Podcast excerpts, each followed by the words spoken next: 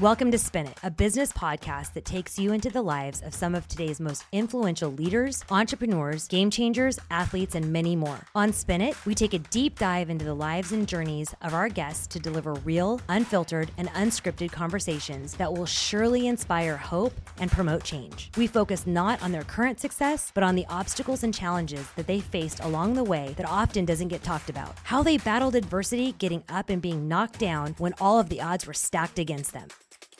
Today is going to be a blast. I get to have a real and raw conversation with my great friend, Ahmed Imam. Not only is he a top 10 influencer on LinkedIn and ambassador to the royal office, he is also an incredible presenter, host, content creator, and a social media guru, as well as a business consultant to high net worth individuals. His agency guides CEOs, executives, and high net worth individuals to build influence and visibility on LinkedIn. He is one of the best humans I've ever met, a great friend, father, and husband. And now you get to hear us have a pretty cool conversation. Welcome to the show, Ahmed. Thank you so much for joining us. I really appreciate it. It's my pleasure. I know it was a long time coming, and I'm, I'm glad to be here speaking to you. Absolutely. So let's dive right in. I want to talk about your childhood. I want to talk about where you grew up. I want to talk about your mom and dad, your siblings, and how you were raised. The way I like to describe myself is being a family man. So, I mean, I have a very cheeky, almost six year old daughter. I have an 18 year old stepdaughter. My wife inspires me every day. So, I mean, my household is a big part of why I do what I do. But taking it back, I am Egyptian. So, I, I have an Egyptian heritage. I was born in Egypt. My family family immigrated to Australia when I was just four years old. I could actually speak fluent Arabic at one point. wow. And uh, you probably can't tell by my you know, very Australian accent. Um, but when I came to Australia, I couldn't speak a word of English. Uh, so I was I was thrown into preschool at the time. Kind of just had to pick up the English as I went. But it, it took some time for me to be able to adapt. I looked very different. I sounded different. I was dressed very different. Uh, I wasn't dressed the way I dress now. I was dressed like an immigrant. Um, and so, look, a lot of my schooling years were not the best for me. So, I mean, I experienced a lot of bullying because I was different. And, you know, that continued from primary school into high school. For high school, I went to a very uh, prestigious private school, but it was a very Caucasian school. And so, me being brown skin, I kind of stood out like a sore thumb. And having the name that I do, a lot of people didn't understand my culture or my background. And so, you know, a lot of that bullying came from really being misunderstood and, and being different. So that explains my background, explains my family, but what's happened between then and now has been incredible. You know, I've, I've been on a journey. Let's go back to the bullying. When did it start? Talk to me about when it started and what was it? Cause you know, people, you, you know this. We've talked about this. Okay. People think bullying is, is, are very, is very different things. What was bullying for you? And did your parents know what was going on? How were you feeling? Did you isolate? Did you get angry? Let's chat about that for a second. I actually didn't let anyone know to the extent that it was going on. Um, in primary school, what bullying looked like for me was, it was just a lot of name calling, you know, being pushed around. You know, I had a strange name to a lot of people. Uh, right. And a lot of people didn't know what that meant. It meant um, being the last kid picked in sports and the stereotypical stuff that you'd see in, in movies or TV, it really got pretty sinister when I hit high school and it started getting violent and abusive. And wow. Um, a lot of that was, you know, physical combined with a lot of verbal bullying. Um, so it was just a typical case of people that were and I, I, didn't understand it at the time. I do now. You know, people that were insecure at the time and, you know, taking out a lot of those insecurities on me and feeling a lot more confident and comfortable with themselves as a result of doing that. Um, and so I was that person. I always say hurt people hurt people. And that's and, right. And it's right. really, um, and it's not till later to you understand that a little bit better and it doesn't feel any better. Oh, great. You know, I'm a hurt people, hurt people. And you're like, awesome. You know, that, what do I do with that now? I know. And look, um, the difficult thing at the time is I mean, when you're in high school, you're still trying to figure yourself out. You're still trying to figure out where exactly in this big wide world you sit. You know, how do I fit into this world? Um, what am I all about? What do I stand for? And so when you're receiving that at that time, it leads to a lot of conflict and a lot of confusion. Uh, for me, that led to zero confidence, very low self esteem, a very low opinion of myself. And so, yeah, it was very much a part of my life that I am comfortable not going through again.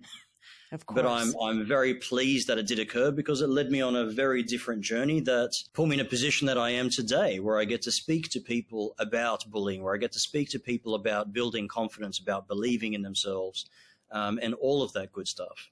Uh, and so it was a part of my life that had to happen. And I don't dwell on the pain. I just um, really dwell on the experience.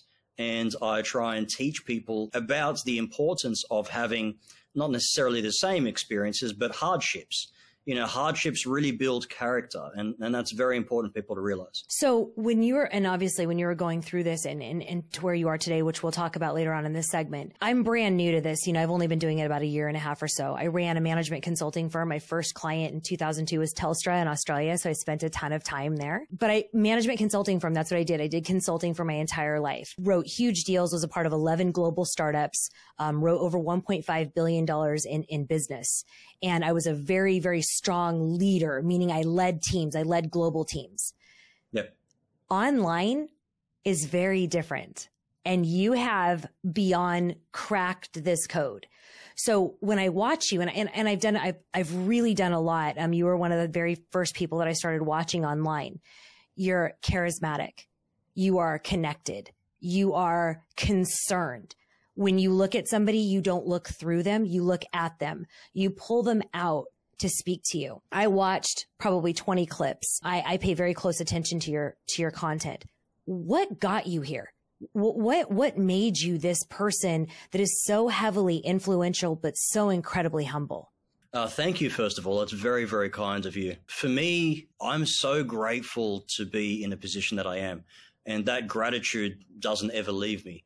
Um, and so whenever I have a an, an, interview like this, or I'm being interviewed on a different podcast, or I'm hosting an event, or I'm meeting with um, the elites, I'm always humble. I'm always grateful because I'm just happy to be in that position. My understanding of social media actually came about by experimenting. So, I mean, I experimented a lot in the beginning. I wasn't a expert content creator. I wasn't someone that was um, incredible on camera, all of those things I had to learn the hard way by sucking first. you know? and, and I embrace I the suck. yeah, I did definitely suck initially. But what I really lent on was what I knew best. And what I knew best was me, was my stories, was my experiences. And coming from um, that pain, that struggle, and some of the things that I went through, it was very, very easy for me to talk about it authentically and with conviction. And what I found out very early on along the way is a lot of people don't talk openly about this stuff. Yes. You know, like you said, social media is very different. Everyone shows their highlight reel. They show how incredible and amazing they are. but but rarely do people talk about the actual climb as opposed to the destination. And the climb is far more important. People want to know how you got to where you got to. People want to know what you experienced as a human being, the emotions, the hardships, how you got over them. And there are a lot of the things that I actually focus on as opposed to focusing on a destination and where I am now. And I found along the way that a lot of people, when I spoke about my values and my beliefs, I found a lot of people that believed the same things that I believed. And from there, you build a community one person at a time. And, and before I knew it, I'd built an audience of a million plus followers and, you know, a lot of them really do engage with me and, and are inspired by what I do and, and aspire to do something similar to me. But I'm still incredibly grateful for every single person that is part of that journey. So yeah, that to me, it's, it's the gratitude that allows me to keep humble and the fact that I know all of this can disappear tomorrow. So I am so pleased that you said that and that I feel so connected to you when you say that because I feel as though these kind of, you know, I'm going to air quote influencers, these Instagram influencers, these younger influencers, as they keep building and they keep building, they forget about the connection. They forget about this really could all go away tomorrow. Mm-hmm. And I feel like gratitude is so sparingly used. How do you deal, or I shouldn't even say, how do you deal? Do you have haters? Do you have people that are rude and mean and say horrible things to you online? And if so, what do you, how do you handle it? Oh yeah, all the time. I mean, I mean, every time I put out a post, there's at least one or two people that say something seriously offensive. Oh. Um, and I've, I've learned to manage it now. Initially, probably in my first year of doing this social media thing, I was like, why are they saying that? Like, what did I do to deserve that? you know, should I have a chat to them and and and understand what they're all about? And now it's just, you know, it's just it's so transparent. You know, that some people do it out of uh, jealousy or envy. Some people do it because they simply do not like me as a person, and I get that. You know, some people you're not going to like for the sake of you know, not liking them. Some people are not going to like me for a number of reasons that they probably wouldn't even say publicly. But there's many reasons for people to say something either offensive or rude or troll. And look, I, I, definitely receive a couple of those every single time I post something or every single time I'm active or public. Um, but majority of it is incredibly positive and just some of the most beautiful, encouraging comments. In terms of how I respond to the negative stuff, look, I've learned now to respond with kindness and respectfully. Yeah. As much as there is a part of me that just wants to, you know, that wants to wants to right. go in there and tell them exactly what's on my mind. And I've done that before, and it's never ever worth it, and I always regret it. So I always respond with, even if they say something truly offensive, I'll respond with, uh, "Thank you for your kind words. Have an incredible day." That's it. Right, which and nine times out of ten, I'll pisses them off more. Which just pisses them off more. Oh yeah, like they'll either come back and be even more offensive or rude, or they'll feel terrible about what they wrote, and I'll find that they deleted the comment. You know, so um, oh, interesting. I don't, I don't take it seriously. Some people take it even further and send me a really abusive message uh, via direct message. Oh, you know, great. Like they they really want to be heard, but it's all part of the show. It's all part of the game. If if I'm going to be opinionated, I know there are going to be people that disagree with me, and I'm actually really cool with people that have a different opinion. I'm fine with that. If you have a different opinion and you show that different opinion, I'm completely okay with that. What I don't necessarily like, people that publicly offensive and it could be it could be in a form of discrimination or racism or, or a number of different things that I don't usually tolerate. And if it's if it's to the point where I feel that my audience will get offended, I've got no issue with deleting the comment and blocking that person. You know, life is too short. So when you go up to public speak, who are you speaking to? Talk to me about your audience. Talk to me yeah. about what makes you say yes. What drives you? What gives you the energy to be this amazing influencer, this kind, brilliant person who's so willing to lend a helping hand to others? I'm speaking to, to the me of 15, 20 years ago. Mm. And, and every time I think about that kid, um, it just breaks my heart. And I wish I had the confidence back then that I do now. I didn't. Um, I wish I could you know, say things correctly back then as I do now. I didn't have the ability to do that. Um, so I'm speaking to that person, and every time I speak directly to that person, I feel it in my heart, I feel it in my gut. And so when I'm talking about solutions, about ways that we can move forward, about how you can really start to reach your potential and build the confidence and courage you need to be your best self, you know, I'm speaking from a very, very real place. Um, and that's how I that's how I get across to a lot of the people that I meet. What's your business? Talk to me about what is your revenue model uh, and just being an influencer. I get that, but you do so much more. Talk yeah. to me about that. I've got many different revenue streams. So I've got a revenue stream as a ambassador for a number of different businesses that I believe in. I've got a revenue stream as being an influencer for a number of organizations and, and helping them represent what they do. I have a revenue stream as a social media consultant and I work with a lot of high net worth individuals, elites, very sophisticated CEOs, royal families, incredibly gifted speakers. And a lot of them actually have incredible influence offline. I mean, offline, they have, you know, they're incredibly confident, very well spoken. They have an audience of people that love what they do, but they struggle to translate that influence and that visibility online. And so that's what I help them do. So, how long have you been doing this type of specific work, this type of business work? How long have you been doing it? Um, look, I actually got into it because I had people approach me initially while I was, you know, doing other work previously. And I've been doing this now probably for the last two years. And for the last 18 months, I've been working with a specific clientele. Great. How do you translate? And I'm asking this more from a personal question, okay? Because because I I am one of those people who you know have access to VCs and boards and capital and all this, but online it doesn't translate well. Online, you know, you would think that somebody's credibility and the years of you know 20 years of experience would mean something, but so many people are so caught on what you've done online.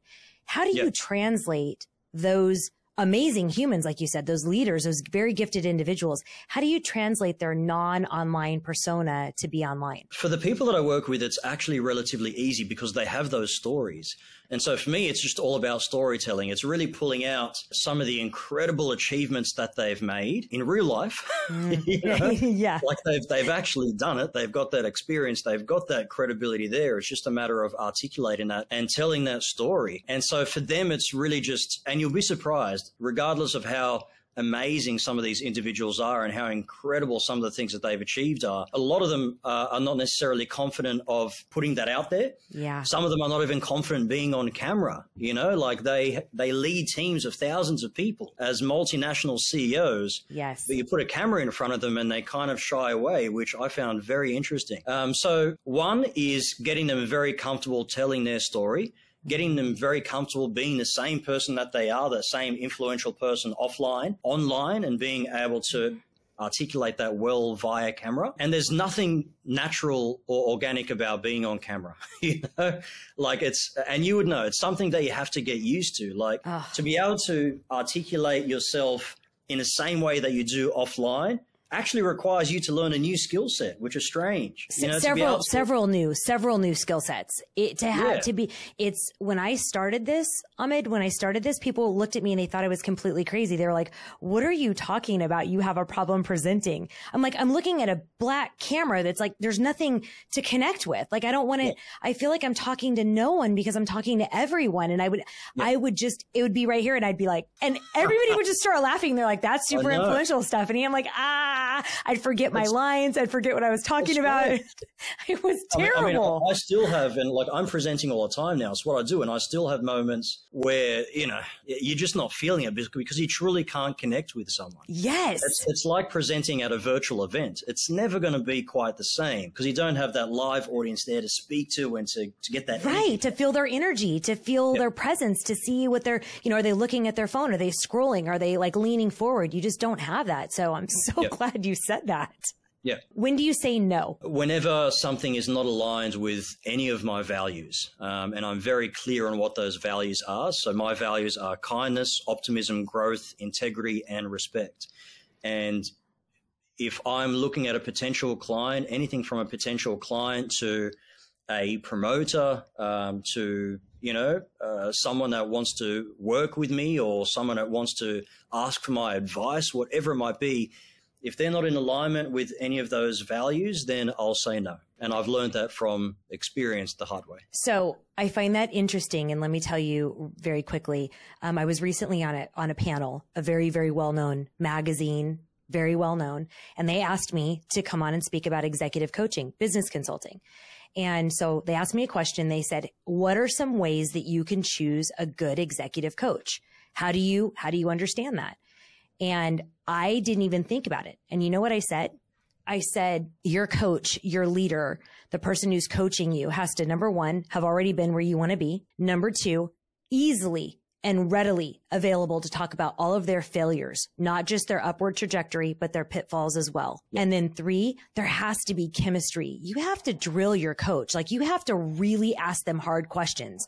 This is not an attaboy. This is not a, a therapy session. This is really measurements of success. If you are looking for vague results, you will have vague goals. We don't do anything vague. I don't know that I will be invited back they were very disappointed with what I said. And they told me we shouldn't talk about failures here at X magazine. You're kidding. Oh no. They were very upset. They wanted me to highlight in an insane business vernacular all of my high points in my life when I had closed deals, when I had been promoted in six weeks. But I wanted to talk about the time I lost $25,000 in 10 seconds. I wanted to talk about if it happens to me, who's very worldly and who's very well known in the business world, it can darn sure happen to you. Here's some ways that you want to protect yourself. they didn't like that. Has that ever I'm- happened I'm, to you? blown away by that.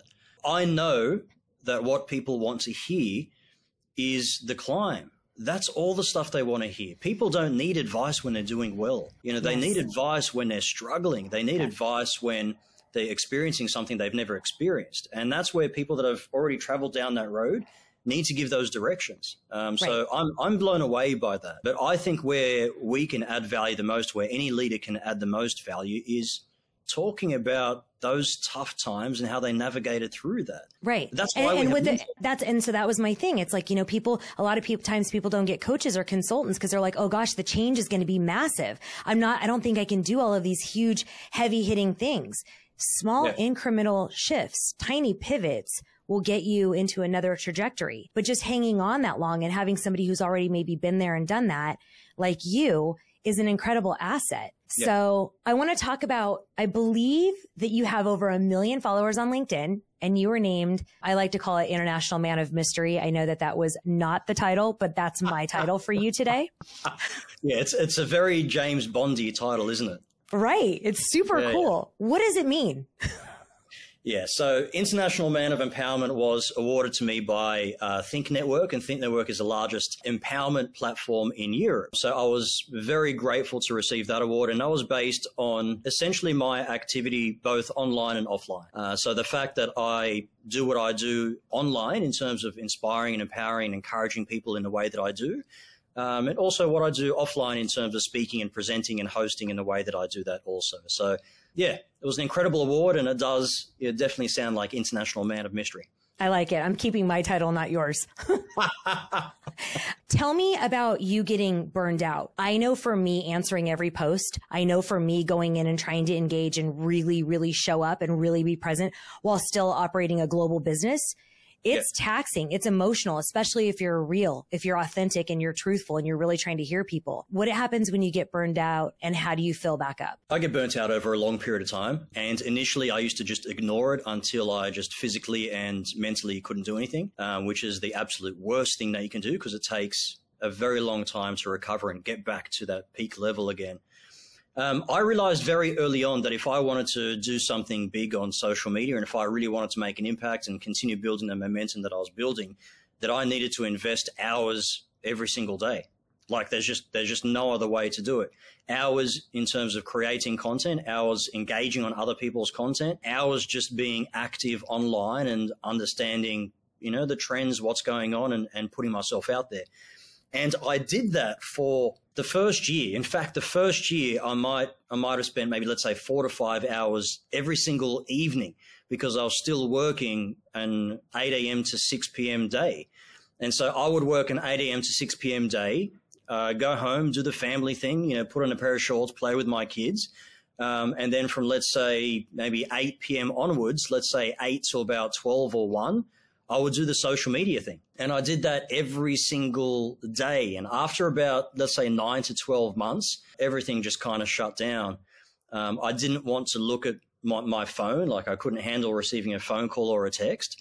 Um, I definitely didn't want to look at social media because the notifications at that point made me anxious. And I had to take about two weeks off and just go into nature, which is my way of kind of um, refreshing and build myself back up. And so for me, I know now what those signs are. And I actually just spoke about this recently on one of my live shows because I was speaking again from experience. Um, you know, the 10 signs of being burnt out. And I spoke to some of those signs. And I know now when I need to pause and stop and reassess. And I also know now that if I need help, I'll reach out to it. Um, and so I have a team that you know helps me with my social media, helps me either create content or engage on content, and there's nothing wrong with that. And that helps me maintain the presence that I do and put myself out there the way I do. So I want to ask you a nitty gritty question, and this is everybody can stop listening because this is 100% just for me.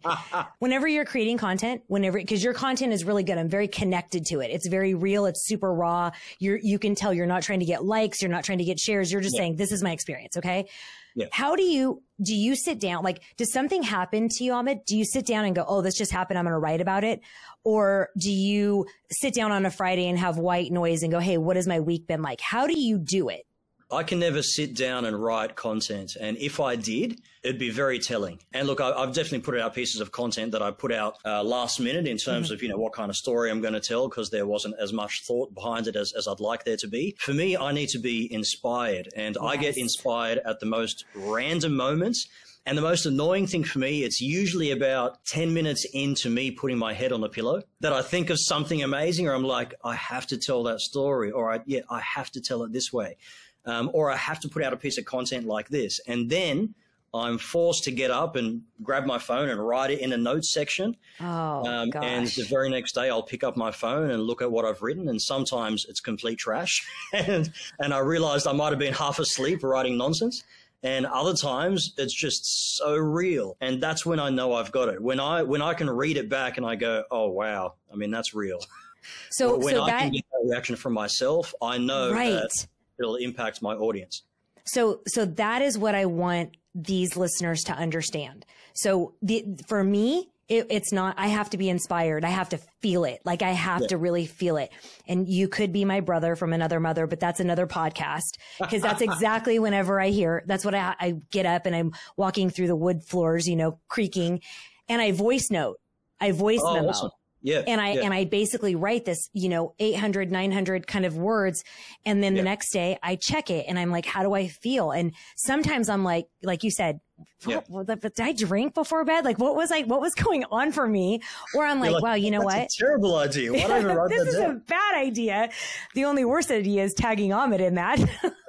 I'm going to do that next. But yeah, I just think it had to be really real for me. So I was having my content team, they were asking me for stories and I was like, you guys, it's the pandemic. Like I haven't really been super inspired.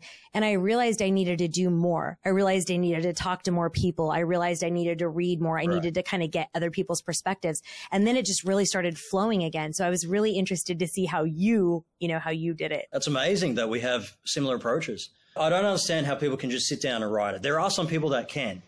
But I mean, if you really want to tap into something that is going to be impactful and compelling, it needs to come from a different place. You know, it needs to either come from a a memory that you've had, mm-hmm. um, a moment in your life that right. really that really struck you to your core, or you're really tapping into how people feel, and and that requires thought. And look, and sometimes it might come at a, at a moment where I'm actually watching a movie and a scene comes on where it just reminds me of either a previous memory or it makes me think of some other creative way that I can approach my content. But either way, I do have to be inspired. So yeah, we're very similar so I, that for me was so much easier during with before the pandemic because I was traveling so much. I was traveling to all my client sites. So, you know, I would get on an airplane and I would see a new couple, you know, tr- struggling with a baby that was screaming their head off and people in first right. class just being so frustrated. And I would talk yeah. about kindness and compassion and, and, you know, what we can do to help. And it was so easy for me as I was traveling. I also had a lot of space, meaning mental space. So I could write freely and then, and then come back and look at it. And yep. so I love that you did that because I'm always trying to check myself to go, does everybody have to be inspired or is everybody a better writer or kind of where are people? For me, my posts have to be honest and from my heart. They have to be. Yeah. yeah. And look, I actually, I mean, sometimes, like I mentioned, uh, I'll put out a post every now and then that was perhaps rushed or didn't put as I didn't put as much thought into it, and I always feel like crap having to put it out afterwards. I'm just like, you know, that, and I don't want to be one of those people. So I mean, right. uh, I, I always have this thing within me that I just have to give it I have to give it everything. And when I say everything, I don't just mean energy. I'm talking about everything. Like if it requires me to be yeah. vulnerable to, to get the message across, I'll be vulnerable.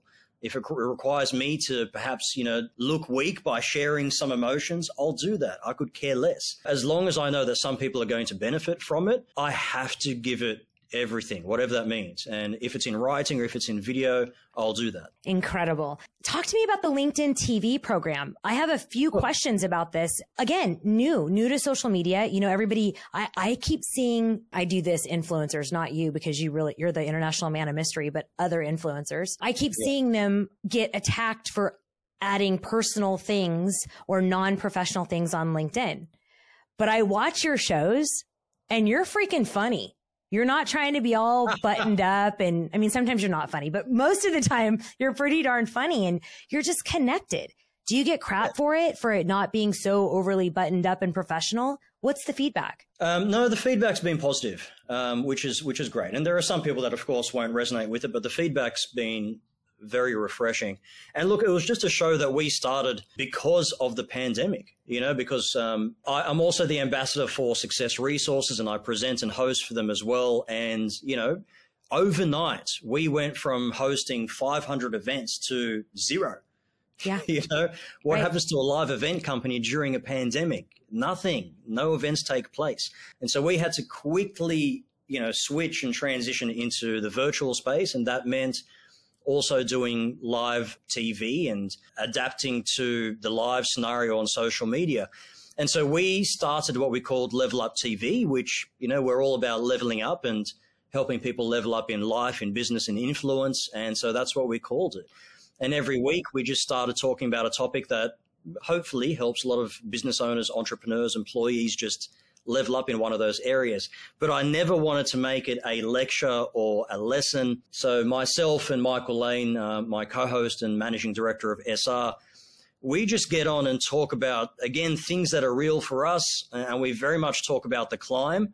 Uh, and we very much talk about ways people can get past a, a lot of these hardships and moments. Sometimes, some episodes, we just eat you know the hottest corn chip in the world you know? So so we'll mix it up and make it as entertaining as possible and we're happy to put ourselves through pain for our audiences you know, entertainment. So let's talk about that. Let's talk about connecting with the audience because you spend a ton of time in front of the camera. And I swear, I mean, this is super creepy and weird, but hear me out. Like I'm always watching you to go, is he looking at something? Is he looking at a teleprompter? Is he looking? You're just so like composed and put together. But the craziest thing about you is like you're connected. I feel like we're having a conversation and I'm constantly yeah. like turning around, like looking and moving around going, what? Is somebody standing behind that camera and how does he get so good? Like, what is going on for him? So tell me how you do this. How do you train? How do you talk to people about being vulnerable and sharing and, and really getting intimate? You're so detailed and you're so connected. Talk to me about people that are just starting out. How do they, how do they do this? Thank you. And look, I, I appreciate you saying that because it actually wasn't easy for me to learn. Um, so, I mean, like I said, I started off being one of the most shy and awkward people you would ever come across. I couldn't even look people in the eyes. That's how shy and awkward I was. And so for me, that, let's say 10, 15 year journey between then and now was literally learning how to speak, learning how to be confident, learning how to be courageous and starting from the absolute basics. And once I felt I mastered the basics and I can talk to people, you know, I'm literally talking about the basics and I can look people in the eyes I then took it a step further. And that step further for me was, okay, well, how can I now learn to speak publicly? And I sought about a way to do that. I started volunteering for a friend's wedding, you know, to MC a friend's wedding. Or I would volunteer to do a sales presentation when I was in the sales space. And all of these things just terrified me to death. But I knew every single time I did them, I would actually get better and I would grow through it. Um, I then started taking it even more seriously where, and you would be at this space now where you're constantly on stage, you're constantly in front of camera, you're doing content, you become very aware that you are in that space and you start to, you know, uh, really analyze your mannerisms and the way you speak and the way you would say a certain word or a certain sentence. Um, what kind of look you would give when you say something, what kind of actions you use with your with your hands um, I went through a process where I analyzed all of that and probably over about two or three years, everything from just recording it, recording something myself and watching it back and improving on that one word or improving on that one mannerism or the way I articulated a certain sentence. And over the course of years, I just uh, not perfected it, but learned to master it as well as I could. Um, and so what you see now, whenever you see me on on stage or on video or on a piece of content, you know, that that is me after having put in a lot of practice to master that craft. Um, and so, you know, when I speak to any of my clients or anyone that's interested, I never come off as someone that is naturally gifted at speaking or presenting because I'm not. But I do believe that anyone can learn if they're willing to put as much time and effort into it as I have.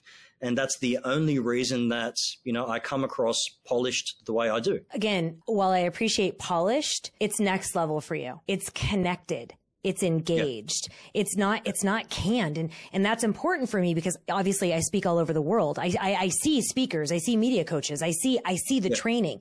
It's different. It's different. It's the way you connect. It's the way you think about the question. It's your pause. It's your tonality. It's your tenor.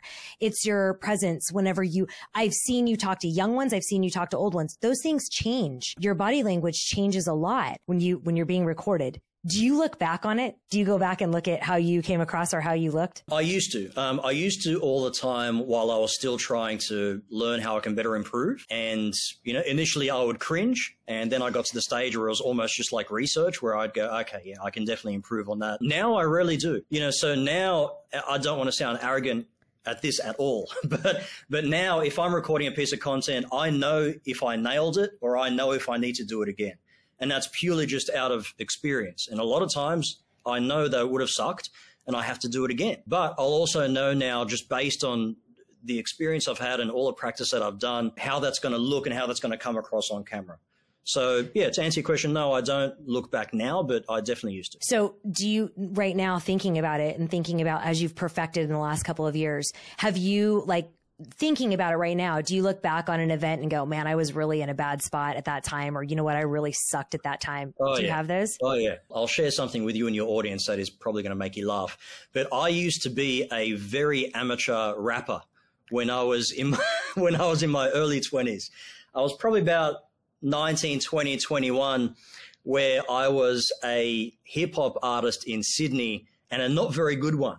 Um, I probably thought I was pretty good at the time, but I was I was writing my own songs. I was uh, recording mixtapes. I was performing on stage at a lot of big Sydney clubs, and I remember my and again, that was something that I did to kind of just help me jump out of my comfort zone and learn. But I remember my worst moment. And, you know, every time I think about how difficult to my, it might be on stage or getting those butterflies, I always look back to that moment. I go, yeah, it's never going to be as bad as that. So I remember I was actually due to perform at a club one night and it was one of the songs that I'd written previously and, um, and recorded, um, recently. And, uh, I had some backup dancers that I um, had with me, and, and we choreographed something and we rehearsed and we had it nailed down pat in the rehearsal. And anyway, it came time to perform at the club. And the thing about performing at a club is you never quite know exactly what time you're going to be up because it's always dependent on crowd and when's everyone, when everyone's enjoying themselves and when a dance floor is packed. And so you might think you're going to perform at 10, 10 p.m. and they might then put you on a 1 a.m., you know, or 2 a.m. So it's it's never quite when you realize. So anyway, it actually got so late into the night that my backup dancers had to leave to go to another gig. And so everything that I choreographed with them um, in terms of my timing, in terms of the song, was completely then out of the window. And about 10 minutes after they left, they then asked me on stage, and I absolutely bombed. Like it was the worst performance I'd ever given and ever will give. And for the people that have a fear of public speaking, this is what they fear. Like I experienced it. So I finished singing or rapping and the music turned off. And at a time when people should applaud, it went absolutely silent. Like, and I'm talking a club, right? Where people are generally in a decent mood and ready to be vocal. I could hear crickets. And um, I was looking around, and as I would make contact with people, people would look down. like they'd be too, they were so embarrassed for me, you know that feeling? And I literally had to do a walk of shame off the stage and I walked straight out the club. It Wow. was the worst feeling. And from that point on, I was like, you know what? Nothing I do could probably be as embarrassing as that. So that's also one of the reasons that I can be a little bit more confident in the way I present and, and getting up on stage. So can you give us a little rap sample? Can you? No, no, I can't. You're like, that's I another podcast. song, but um, you know, I've put up some photos on social media, and it's so cringe. Like, I, I really thought I was so cool in the way that I dressed and the way I had my hair, and it's Right. seriously cringe.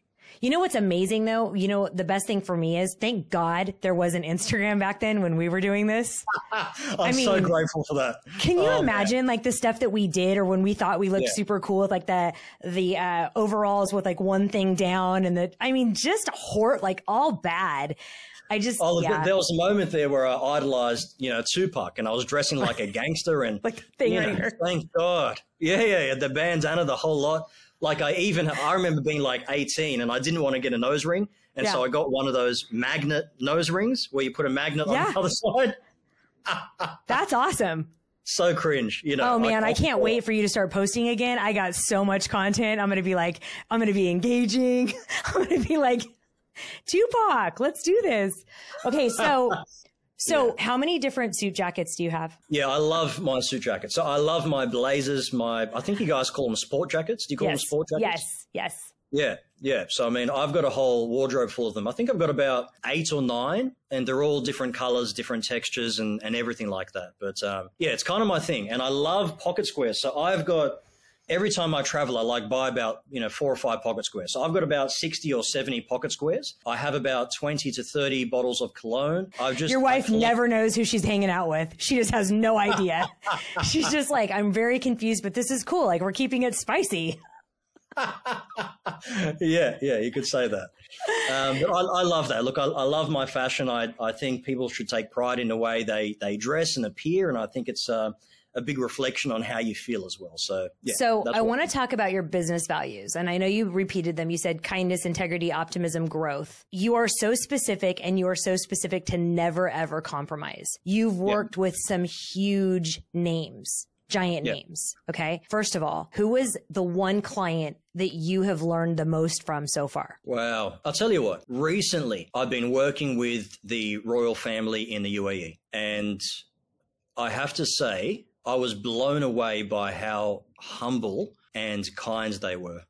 Um, and I, am not going to say that I didn't expect it, but if I didn't receive that reaction, I wouldn't have been upset. But the fact that they were so incredibly accommodating and humble and generous, considering their status and who they are, and the fact that they didn't need to be, um, just really reinforced in me some of those values. Um, and so I'm very grateful to be able to work with them. I'm now the ambassador for uh, one of the royal officers uh, in the UAE, and I'm yeah, I'm just so pleased to be working with them. But uh, the lesson that they taught me is that it doesn't matter how big you are, doesn't matter how wealthy you are, uh, there is always time for anybody else. Doesn't matter if they're the little people or not, but there is always time for anybody else to potentially be inspired or impacted. Ahmed, as you elevate, do you ever struggle to stay true to yourself as you continue to elevate? with this massive influence that you have over people as being an incredible daddy and a husband, you're evolving. Do you ever struggle to stay close to your core values with all the people that are approaching you now? I do sometimes. And look, I'm very lucky to have a wife that is happy to, tell me exactly what I need to hear. I love it. I love and it. She does it. Sometimes it's so direct that she's like, oh, yeah, you you love me, right? You you love me. Don't forget you love me.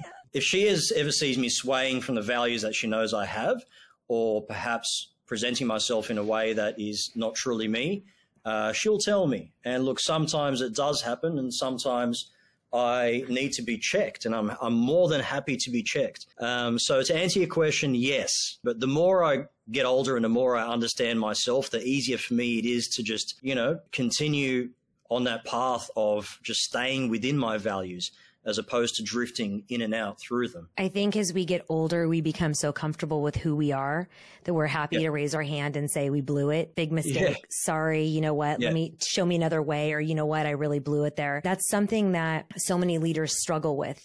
Um, they believe they have to always know the answer. They believe they have to articulate it beautifully. They believe that they have to be constantly on.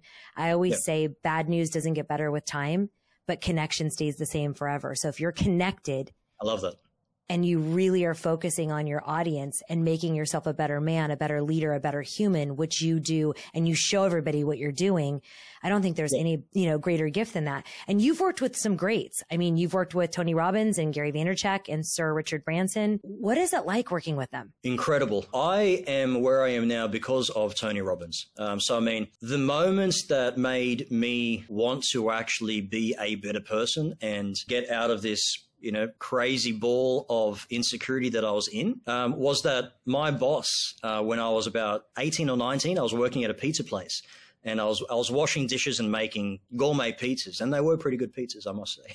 So between rapping and pizza, I know where I'm staying when I come to Australia. I got I, I this. Was a, I was a pizza rapper. Yeah, that's I right. I like it. Like it. Um, good times. I know.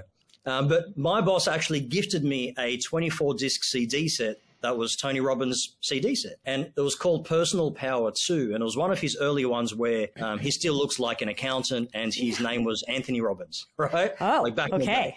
But I, I listened to one of those CDs or the first CD and it just changed everything for me. I'd never heard of self improvement or personal development before. It was very new to me. I knew it was something that I needed. And as soon as I heard that voice, I was like, oh, there's something here. Um, and you know that voice that I'm talking about. Like he just speaks with so much like freaking passion. It's just I've never seen and heard anything like it. And uh, that changed everything for me. So I then, like I said, went on this journey of building confidence and courage.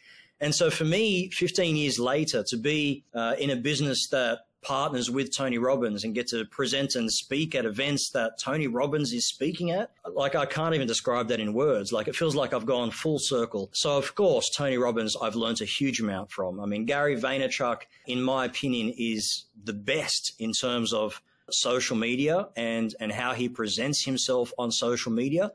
And he's actually one of those people that taught me that I can be super real. I can be super vulnerable. I can just be my complete self. And if people don't like it, they're not my people, you know. Right. So, so I mean, he gave me that confidence. Richard Branson. I mean, I, I could go through a whole list of things that I learned from all these people, but I will say that I'm just so grateful to be surrounded by these incredible people, and it's the reason that I'm still inspired to continue to be better. Because when I see all these people, I'm still a student. You know, when I'm around these people, I'm still, you know, to me, I'm still that 19 year old kid that's a sponge and wanting to learn and absorb all these new tools and techniques.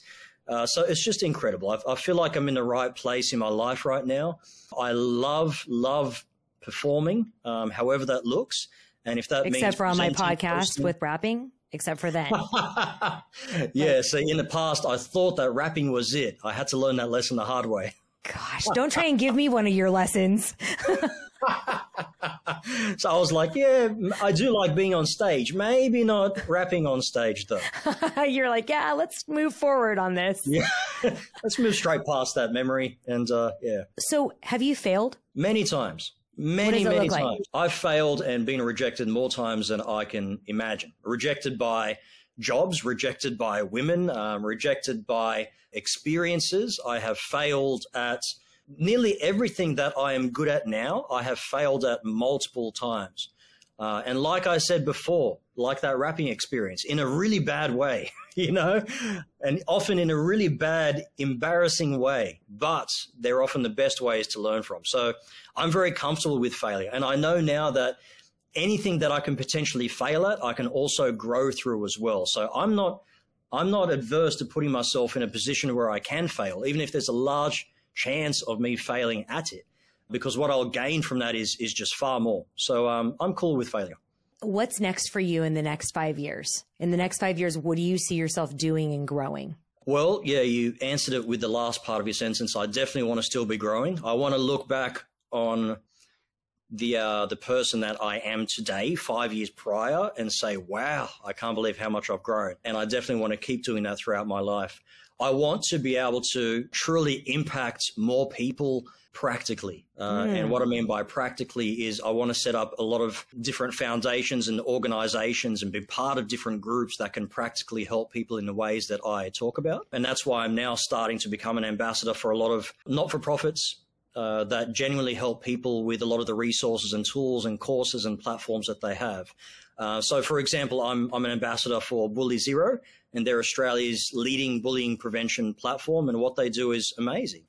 you know, it's not just about speaking to people that have been bullied. They also provide resources and tools for the bullies. They provide resources and tools for bystanders because bystanders, believe it or not, have the largest part to play in those scenarios. You know, standing around and doing nothing is not the way we should respond to those situations. And so for me, I want to play a very large practical role in helping people, not only through bullying, but helping them build confidence and courage to actually just uh, try and achieve something that they wouldn't have thought was possible. Um, just like I have. If you were to tell me 15 years ago that I'd be doing the stuff that I'm doing now, I would tell you you're absolutely insane. It just wasn't even on the cards. And that's because I actually took the time to build that confidence and courage, and it can be a practical process. What's the worst piece of advice you've ever been given?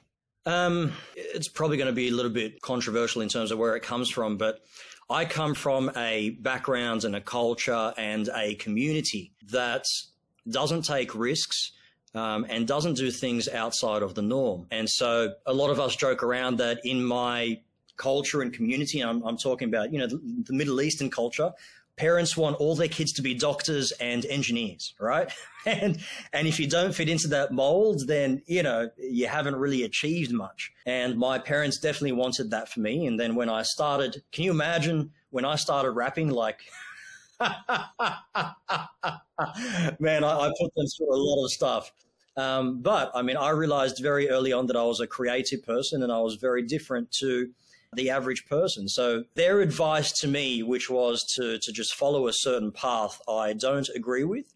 And I feel that everybody should listen to some of the messages that the, that the universe puts out there, that God puts out there. And sometimes they're very, very loud messages. Sometimes they're billboards. Um, and we really have to take advantage of those messages and actually follow a path that we're destined to be on. Um, and so a lot of that means listening to what it is that you gravitate towards the most. Um, what is it that really excites you? What is it that when you do it really energizes you? And everybody has those things. And that is what we need to follow. So make sure that when you're following that path, you're not taking on the advice of your parents or your brother or your sister or your cousin or your friend and just follow your instincts and your intuition. And I think that's very important. I may possibly, possibly have a one up to your rap story because I'm just saying, I'm just, I'm going to tell you because I only want to see you laugh as hard as you possibly can.